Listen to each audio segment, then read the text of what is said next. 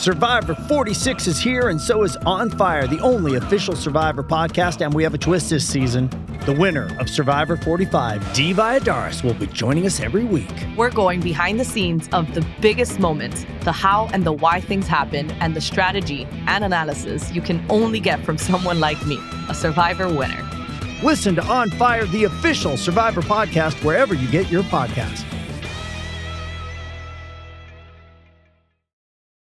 This episode is brought to you by Paramount Plus. Get in, loser! Mean Girls is now streaming on Paramount Plus. Join Cady Heron as she meets the plastics and Tina Fey's new twist on the modern classic. Get ready for more of the rumors, backstabbing, and jokes you loved from the original movie with some fetch surprises. Rated PG 13. Wear pink and head to ParamountPlus.com to try it free.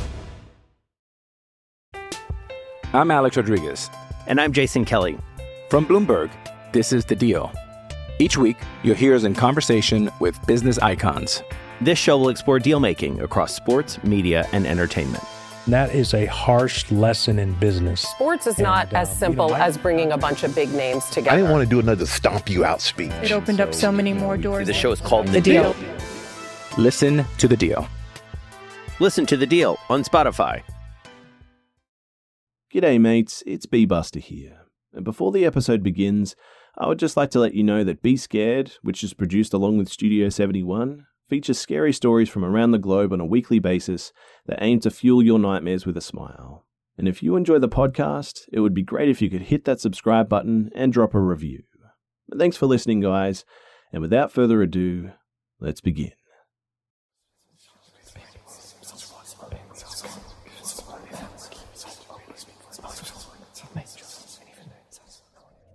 I'm sure that y'all are familiar with the stereotype that Appalachia is home to a bunch of reclusive, inbred mountain people.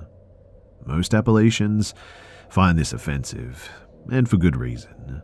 Most of us are not inbred. Most of us have never met or even seen someone like that. But I have. I live right down the road from one such family the Mundys. For over a hundred years, the Mundy family has lived at the house at the end of the road, each generation more inbred than the last. I don't want you all to picture their home as some old, dilapidated Victorian manor that sits like a stain in a subdivision. This ain't like the Burbs or Edward Scissorhands. Make no mistake, the road that I lived on is unpaved and long. Manufactured homes and the occasional cabin sit on large lots spread up the mountain. These are lower to middle lower class families. There are a few retirees with new pickups, but overall, there ain't much money around here. My home sits about uh, halfway up the road, and on a fall day, when the trees are bare, I can look up the mountain and see part of the Mundy house. Now, I said not to picture it as a, an old dilapidated Victorian manor because it's not but it's old and dilapidated.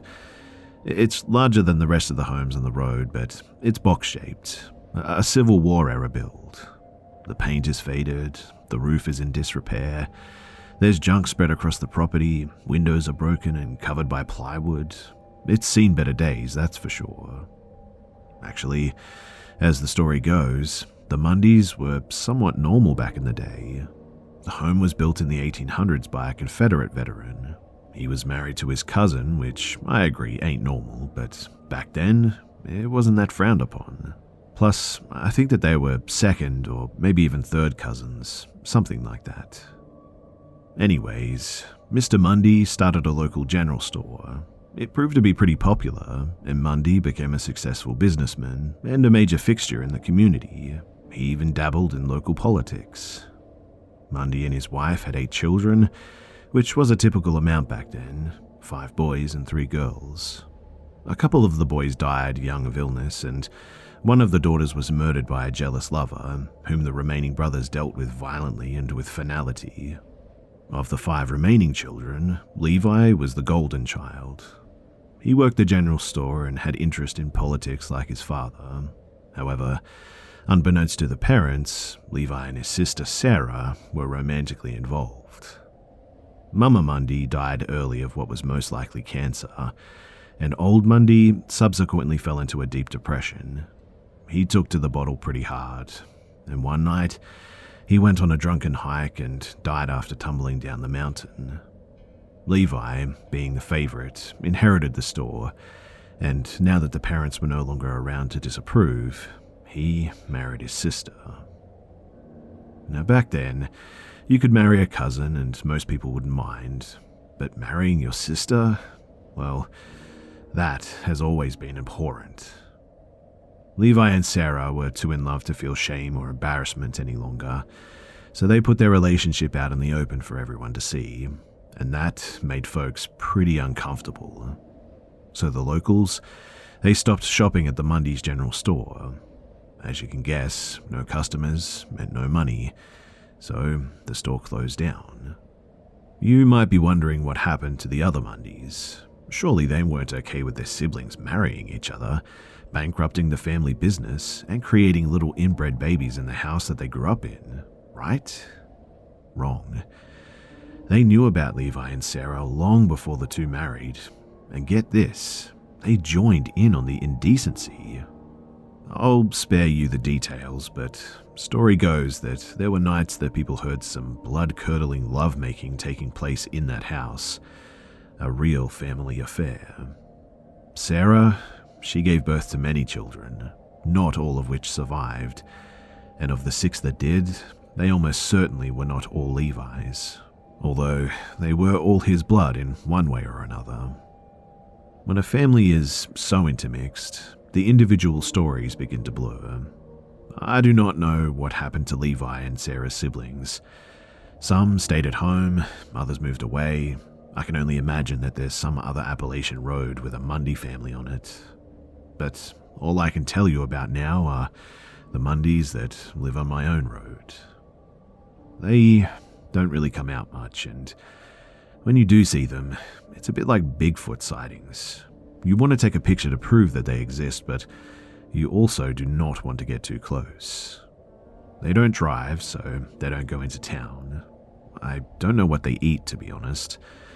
They don't have electricity or plumbing, they have a well on their property, so I guess that's where they get their water. There's five of them up there and one really old lady. I've seen her less than the others, maybe only three times in my entire life. I saw her when I was about nine years old. Us kids used to sneak up the mountain to try and catch a, a look at the Mundys. Our parents were ignorant of this, of course.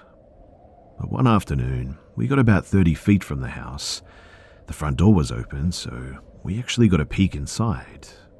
There was a long hall that appeared to go from the front of the house to the back, and standing in that hall, hunched over, was the old lady, and she was looking right at us. We immediately ducked down the mountain and we ran home.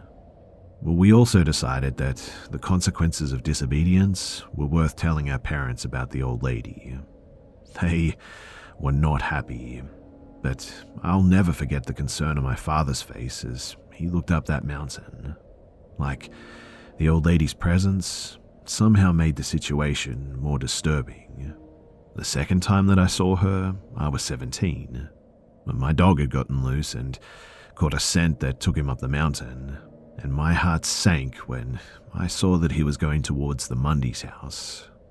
I reluctantly took chase and found myself on their property. It was evening time.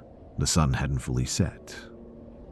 Nobody was outside that I could see, and I knew that if they were, I would have been in danger. People had wandered on their property before and barely escaped with their lives. The Mundys were extremely hostile to trespassers. I whispered loudly and desperately to my dog, but he was hooked on a scent, he went to the side of the house, weaving around junk that I ain't sure how they obtained children's toys, car parts, empty bottles, and cans. My dog came to a halt to sniff whatever odor, and I snagged him by the collar.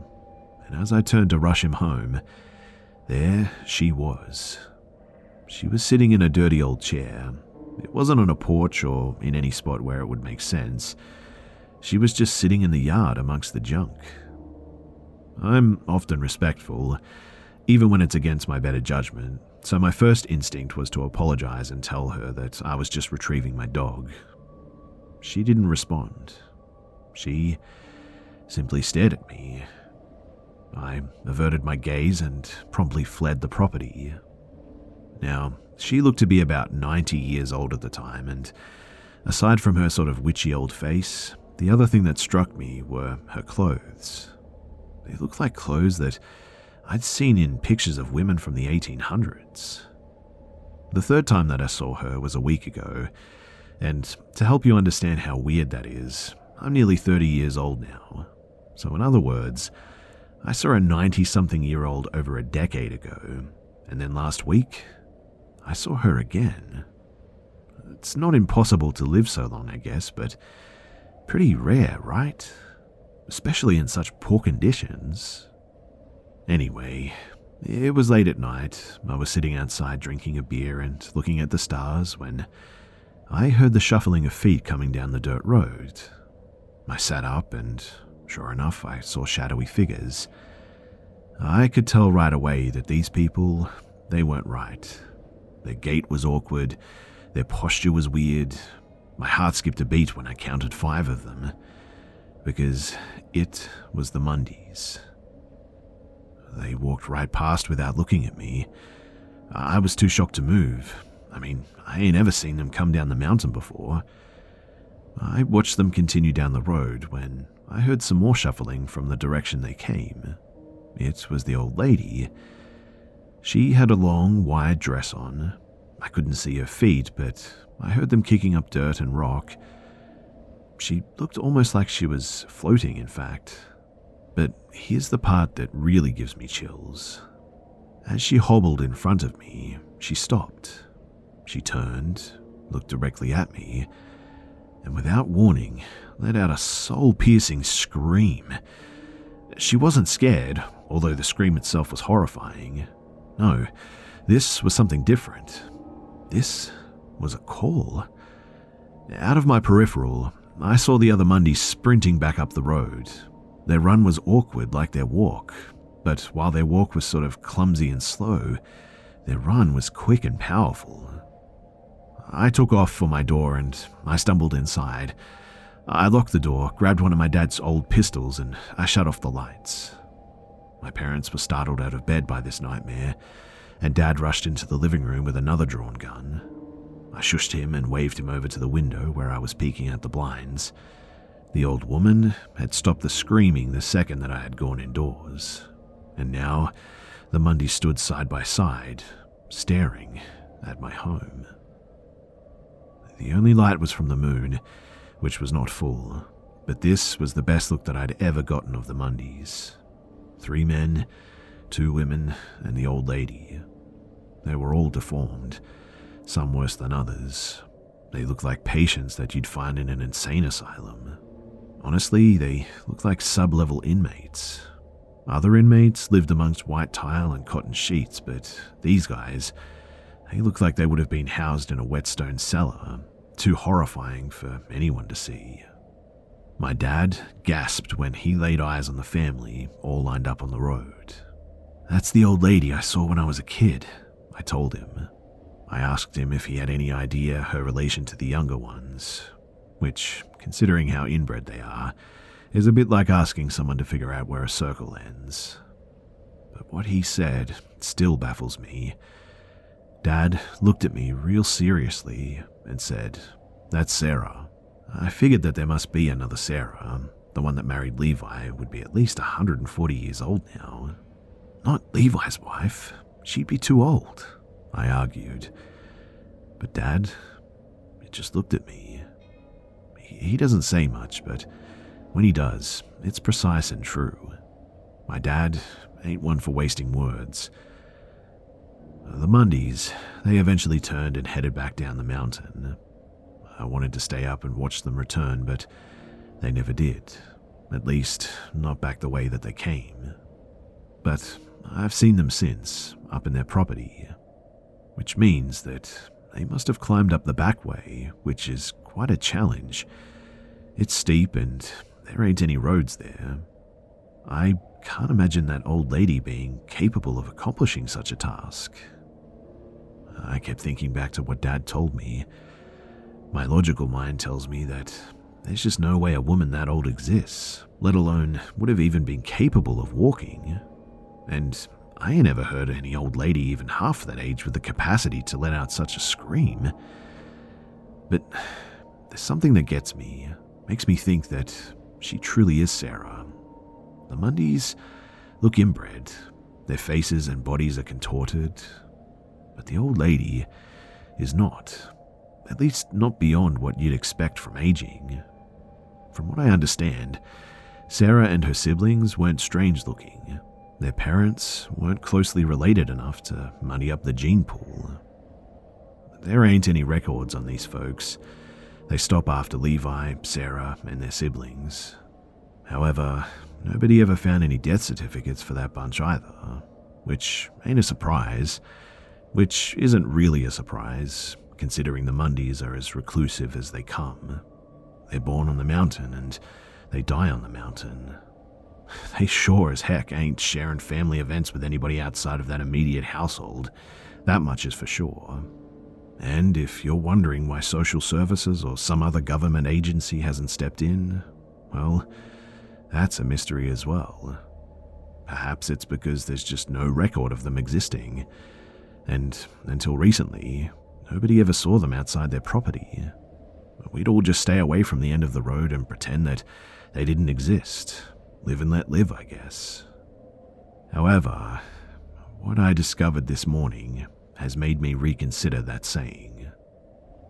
The first thing I do when I wake up each morning is I get out of bed and open my blinds to let the sunlight in. But upon opening them, red light flooded my room. My eyes hadn't fully woken up, so my initial thought was that there was a wildfire. I stepped outside to look and found that it was a clear day, blue sky and all. So I knew then that it was the window itself that was red. As I got closer, that's when I saw the coagulation and bits of what appeared to be hair or fur. The entire window had been smeared with blood. My family is fine, don't worry. The police came out and they took a report. They were pretty apprehensive about questioning the Mundys, told me that the Mundys don't mess with no one. They even argued with me and said that it was most likely someone that I knew playing a prank. One officer even accused me of doing it myself. But to heck with them. I need answers. I need to know who that old lady is. And why ain't there any young kids? I mean, I find it hard to believe that this generation of mutants is the one to break tradition. Maybe I'll find something that'll convince somebody to end that nightmare and move the Mundys to some place that ain't here. Whatever the case, I am going into that house.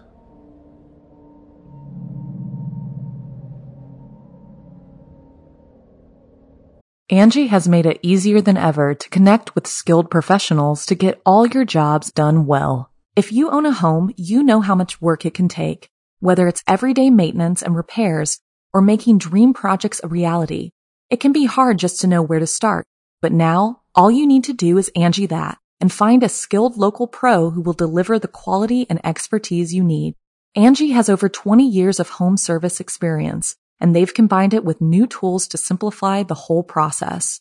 Bring them your project online or with the Angie app, answer a few questions, and Angie can handle the rest from start to finish or help you compare quotes from multiple pros and connect instantly, which means you can take care of just about any home project in just a few taps. Because when it comes to getting the most out of your home, you can do this when you Angie that.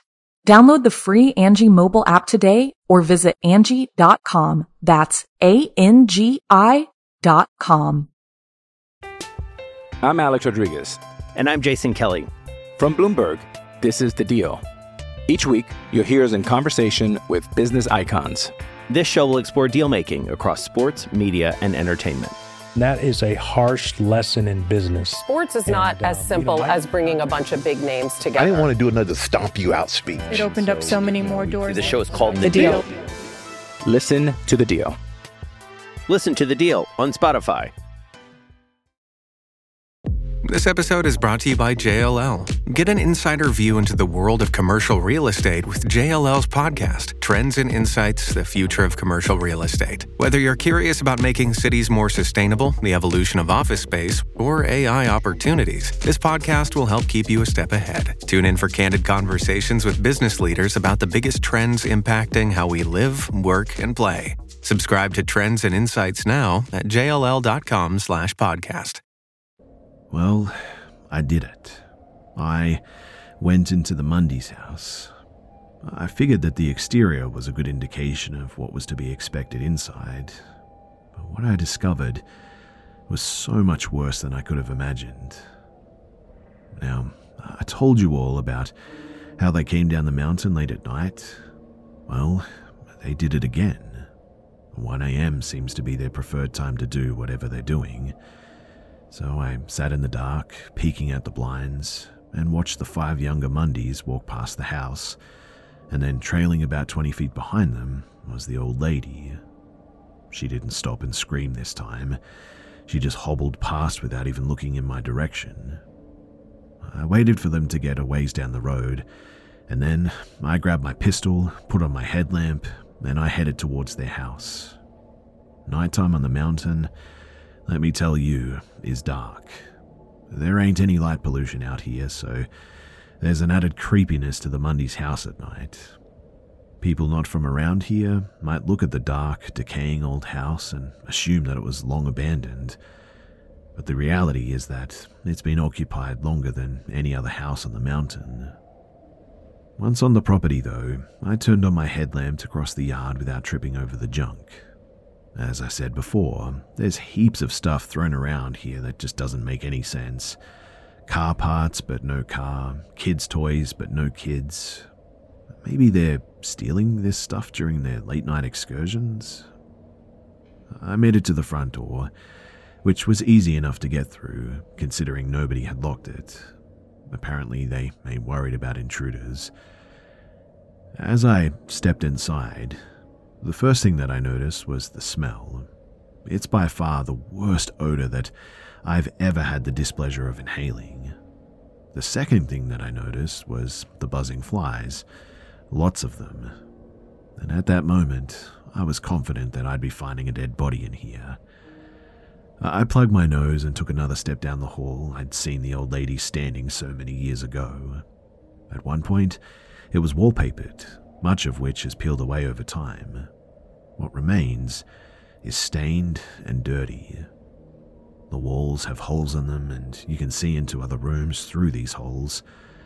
I could also tell that the wood was as old as the house itself, which means that there'd obviously been no history of remodeling this place.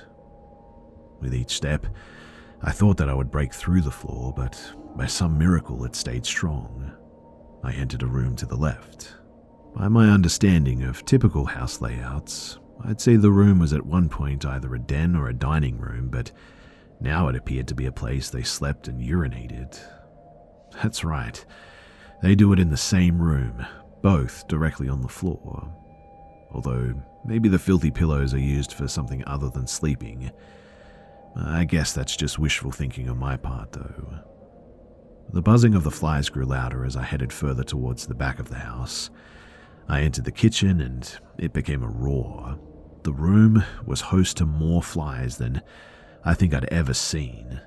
The source of the smell was in there as well, and my stomach couldn't handle it. I tried my best to get outside, but I couldn't make it in time. I vomited in the hallway. Panic set in. They were going to see the vomit and know that someone was in there. And after the incident the other night and then the blood on the window, I figured that I'd be suspect number one. They really don't have much for towels, maybe none at all, in fact. So I grabbed one of those dirty pillows. I wiped up my mess, which at the time I did consider that maybe they wouldn't even notice it. The house was that bad. They don't use pillowcases, so I just returned the pillow to the room and flipped it over so that the puke soaked side was hidden. And honestly, the vomit ain't detracting much from the current condition of that pillow. I took a breath, plugged my nose, and headed back to the kitchen. I stepped into the swarm of flies. Keeping my eyes open was actually really difficult, too. I'm not sure if you've ever come across an odor so foul that your eyes burned, but that's what this was. Plus, all the flies buzzing around my face didn't make it easier either. I realized that what the flies were circulating were several plastic buckets sitting on the floor. This was a, a Civil War era kitchen, by the way. No fridge, just a, a wood burning stove, moldy old cabinets, and buckets. Reluctantly, I stepped toward the buckets. I held my breath and looked inside. Once again, my stomach lurched. Inside were pounds of rotten meat. I couldn't tell from what, and I didn't have it in me to keep looking.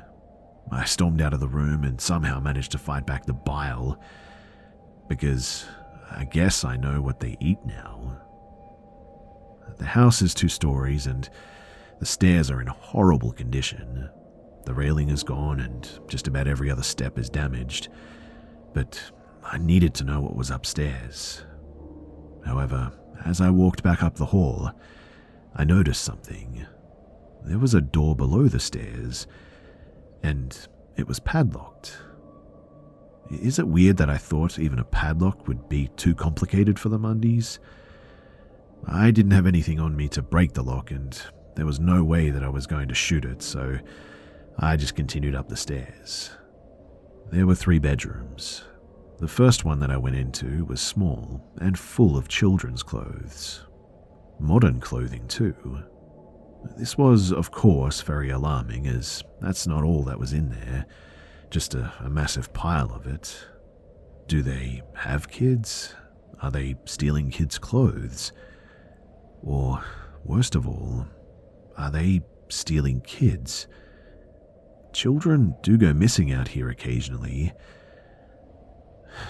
The second room was a similar size, maybe a bit longer. This room was severely damaged. There was a large hole in the floor which allowed me to see back downstairs. The walls had sort of a primitive artwork on it, like someone finger painted on them or something. They didn't use paint though. The color palette seemed limited to the colors that came out of a, a human body. Handprints, stick figures, shapes, but one thing left me deeply unsettled. There were a series of four numbers that I recognized. It was my address. I moved on to the final room. The door was closed. I turned the knob and went in. This was the largest bedroom, the master, it seems. Inside was one of the more shocking discoveries from the night, too. Aside from the dust, it was absolutely clean. And not only that, someone decorated it like an actual bedroom. What I mean is that there was a full sized bed, a stand up mirror, a chest of drawers, and nightstands.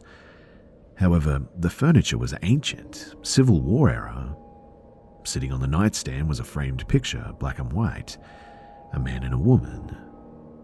It looked to be from the 1800s, but they weren't smiling, as is often the case in pictures from that time. They weren't deformed like the Mundys are now, but they did look like siblings, similar faces and hair color. I also recognized the dress on the woman as the one that I'd seen on the old lady, the one that she was wearing. It must be Levi and Sarah. The nightstand that the picture had been sitting on was positioned beneath an uncovered window, so I had turned off my headlamp not to draw attention. The light from the moon was sufficient enough. I turned my headlamp back on to snap a picture of the photograph, and when I did, I heard that familiar, soul piercing scream coming from the back of the house. I immediately shut off my light and looked out the window. And there they were.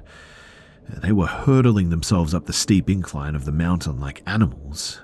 The old lady was clinging to the back of one of the men, and she was staring right at me. I dropped the picture and I ran. I lunged down the stairs as quickly as possible and out of the house. I didn't turn back.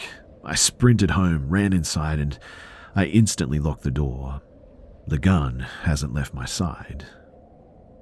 I was happy to see the sunlight this morning and that the Mundys didn't come down the mountain after me, but I didn't get a lick of sleep.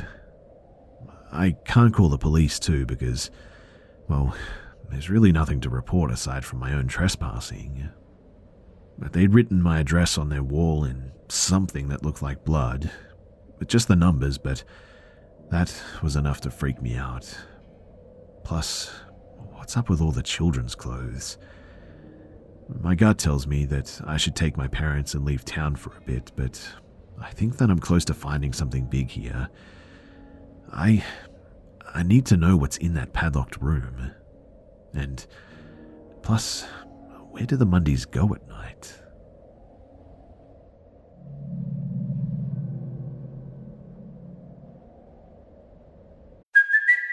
It's Kaley Cuoco for Priceline. Ready to go to your happy place for a happy price? Well, why didn't you say so? Just download the Priceline app right now and save up to 60% on hotels. So, whether it's Cousin Kevin's Kazoo concert in Kansas City, go Kevin, or Becky's Bachelorette Bash in Bermuda, you never have to miss a trip ever again. So, download the Priceline app today. Your savings are waiting.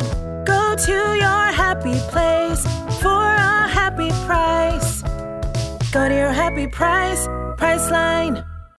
Sometimes you have to wonder who the more powerful being is God or Satan. Up here in Appalachia, there's a church just about every few miles. The folks inside would tell you that by believing in Christ and letting go of your earthly desires, you may one day enter the kingdom of heaven, the paradise ruled by the Lord Himself. But why is it that earthly desires are seen as something that we should ignore? After all, we do live on Earth, don't we? So, what's wrong with living in accordance with the only place that we know? Maybe, maybe Earth is ruled by the devil. A fellow that lives right in the eyes of the Lord might be comforted by the promise of everlasting life in heaven. But what of those who live according to the will of Satan? What are they promised? I don't have the answers to these questions. However, what I discovered last night has left me sure that there are people on this mountain who do. The Mundys once again came down the road an hour past midnight. I watched out the window as they passed my house without incident. Three men, two women, and the old lady again. My goal for the night was to follow them and find out exactly what it is that they've been doing. Gun clipped to my waist, I set out into the night behind them. I stayed back a, a great way, not to take any chances of spooking them. For this reason, I brought some binoculars with me as well. The Mundys walked like a group possessed. There was no chatting, no pointing, no looking at the stairs or for the hooting owls, no concern about bears or the rustling noises the woods make at night. They just kept walking, and then, towards the end of the road where the ground begins to level out, they stepped into the woods. I was about a hundred yards behind them now, and the way I saw it was that my options were either to give up and go home or hasten my pace a bit and follow them into the woods. I chose the latter. Going into the Appalachian woods at night can be risky for many reasons. Dangerous wildlife is an obvious one, but I bet you all ain't too familiar with shiners, hillbillies hiding amongst the trees, producing illegal moonshine. Them fellas get real paranoid sometimes. I stepped into the forest line and I listened for the crunch of leaves.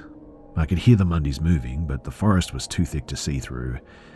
They don't use any flashlights or lanterns, so any shadows they cross through keeps them hidden. I decided to step into the woods and follow the noise.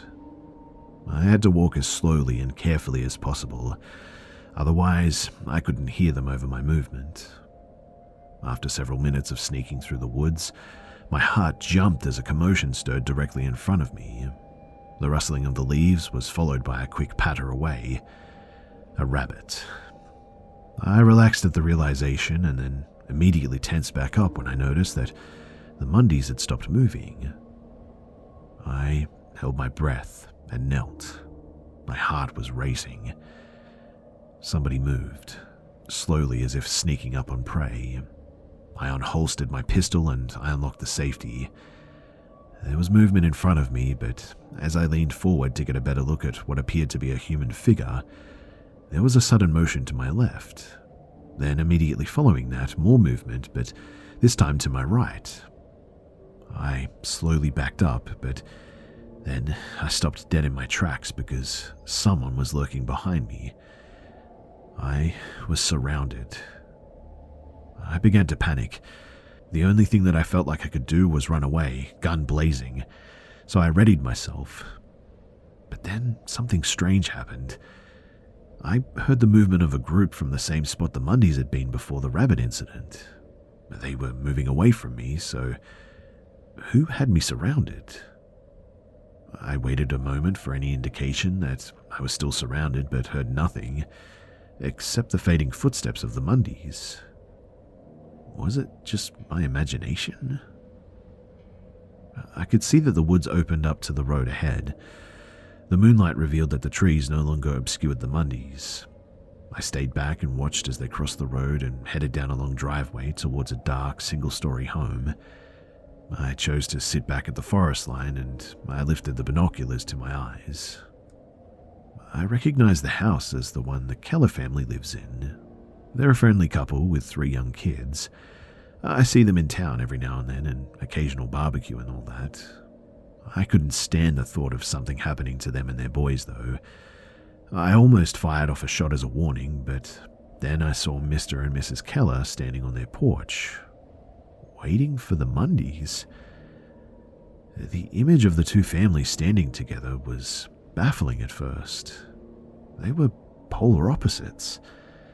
But as the Mundy stepped to them, the Kellers fell to their knees and bowed as if they were worshipping those inbreds. The old lady stepped to the front of the pack while the Kellers remained bowing. She must have said something because they both sat up simultaneously to look at her. Then the old lady motioned towards the house, and the five younger Mundys entered. The old lady and the Kellers, they remained outside. Suddenly, the Keller children began screaming. They were crying and begging. Out of the front door came the Mundys, dragging the terrified children. The children spotted their parents and pleaded for them to help. The parents, they did nothing but fall to their knees again and bow to the old lady. The three male Mundys gripped the children, carried them like luggage. The kids kicked and flailed, one even appeared to bite the leg of his captor, all to no effect. I'd seen enough. I stood and I fired a series of shots in the air. Let them go, I yelled. The Mundys stopped and looked at me, and then once again, the old lady let out the familiar soul piercing scream. The male Mundys dropped the children and charged me, but the females scooped the Keller boys right back up.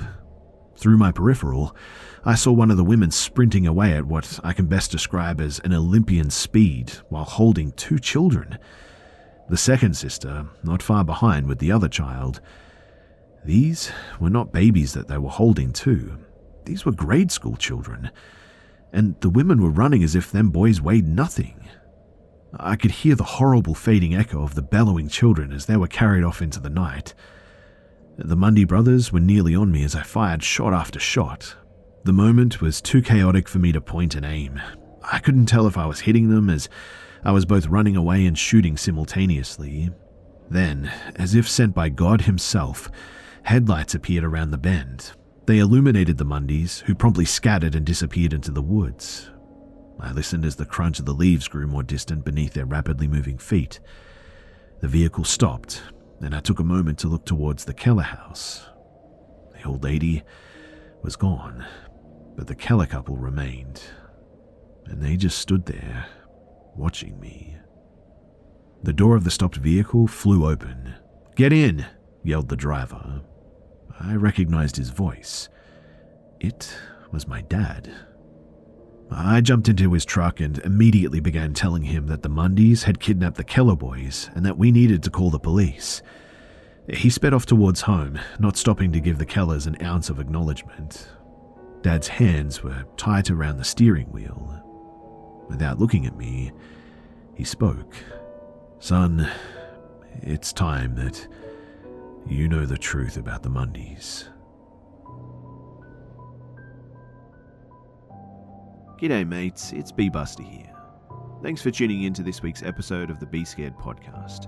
And please don't forget to subscribe so you don't miss next week's episode too. Also, it would be much appreciated if you could share this new podcast with your friends and family and on social media too. Thanks again for listening, guys, and I'll see you, mates, in the next one. Angi has made it easier than ever to connect with skilled professionals to get all your jobs done well. If you own a home, you know how much work it can take, whether it's everyday maintenance and repairs or making dream projects a reality. It can be hard just to know where to start, but now all you need to do is Angi that and find a skilled local pro who will deliver the quality and expertise you need. Angi has over 20 years of home service experience, and they've combined it with new tools to simplify the whole process. Bring them your project online or with the Angi app, answer a few questions, and Angi can handle the rest from start to finish or help you compare quotes from multiple pros and connect instantly, which means you can take care of just about any home project in just a few taps. Because when it comes to getting the most out of your home, you can do this when you Angi that. Download the free Angi mobile app today or visit Angi.com. That's A-N-G-I dot com. Waiting on a tax return? Hopefully it ends up in your hands. Fraudulent tax returns due to identity theft increased by 30% in 2023. If you're in a bind this tax season, LifeLock can help. Our US-based restoration specialists are experts dedicated to helping solve your identity theft issues and all LifeLock plans are backed by the Million Dollar Protection Package. So we'll reimburse you up to the limits of your plan if you lose money due to identity theft. Help protect your information this tax season with LifeLock. Save up to 25% your first year at LifeLock.com slash aware.